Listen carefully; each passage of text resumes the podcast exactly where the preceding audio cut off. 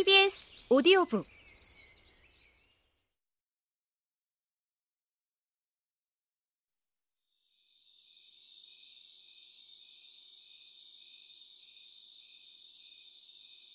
수도원과 노숙자 쉼터는 작고 보기 좋은 뜰을 경계로 나뉘어 있다.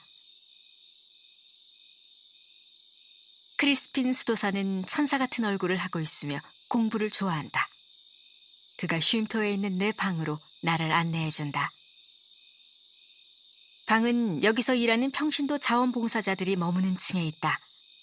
에어컨이 없어서 나는 창문을 살짝 열어놓은 채 잠든다. 밖에서 사이렌 소리와 성난 목소리의 스페인어 등 사우스 브롱크스의 배경음이 들려온다.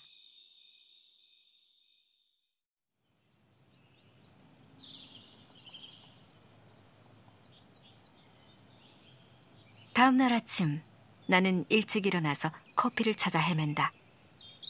뜰 건너편의 수도원에서 커피를 조금 구한 뒤 프란체스코의 수도사들의 서약에 순명과 청빈과 정결만 있을 뿐 카페인 음료를 삼가겠다는 내용이 없는 것에 소리 없이 감사한다.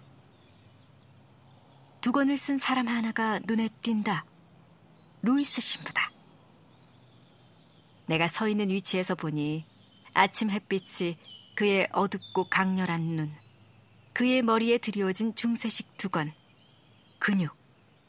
헐렁한 수도복을 입었는데도 근육이 확실히 드러나 보인다.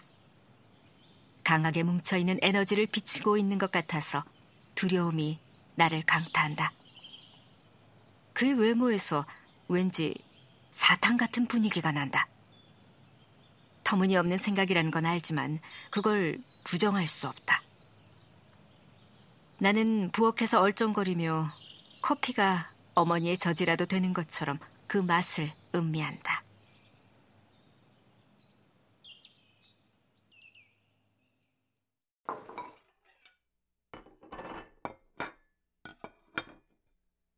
수도사들이 아침 식사를 준비하고 있다. 그들은 편안히 긴장을 풀고 서로 협동하고 있다. 마치 대학교 남학생회 같은 분위기다. 단지 맥주의 양이 훨씬 적고 기도의 양이 훨씬 더 많을 뿐이다. 나는 그들이 서로를 형제라고 부르는 것이 마음에 든다. 달걀 필요해, 형제? 고마워, 형제. 상당히 정이 가는 호칭이다. 그들이 나를 부를 때는 물론 형제라는 호칭을 쓰지 않는다. 나는 외부인이다. 대개 그렇듯이. 수백 년이 흐르는 동안 프란체스코의 청빈 서약은 슬그머니 사라졌다. 이 수도원이 속한 수도에는 역사가 이제 겨우 25년밖에 안 되지만 그것을 바로잡으려고 열심히 애쓰는 중이다. 여기 수도사들은 아무것도 소유하지 않는다. 개인 은행 계좌도, 신용카드도, 휴대전화도 없다. 그들의 선언문에 따르면 단순히 즐거움과 오락을 위해 제조된 대중적인 전기 기구들도 소유할 수 없다. 침대도 없다. 그들은 바닥에서 잔다. 인터넷도, 텔레비전도, 식기세척기도, 에어컨도 없다. 이 모든 것들은 우리와 하느님 사이를 막는 장애물이라는 것이 프란체스코의 믿음이다. 우리가 가진 것을 모두 제거해버리면 우리는 과연 무엇인가? 데르비시 피에터가 말했듯이 이것은 모든 종교가 해답을 내놓으려고 애쓰는 기본적인 의문이다. 만약 우리가 어느 날 아침 갑자기 모든 것, 그러니까 직장, 집, 돈, 평판, 사랑하는 사람들을 몽땅 잃어버린다면 그대로 쓰러져 죽어버릴까? 아니면 계속 살아갈까? 그럴 때 무엇이 우리를 지탱해 줄까? 프란체스코회는 이 질문을 머릿속으로 생각하기만 하지 않고 생활 속에서 직접 체험한다. 그들의 하루는 기도로 시작된다. 그들이 새로이 기운을 얻고 하느님의 은총을 받는 것은 바로 이 첫 기도를 통해서다.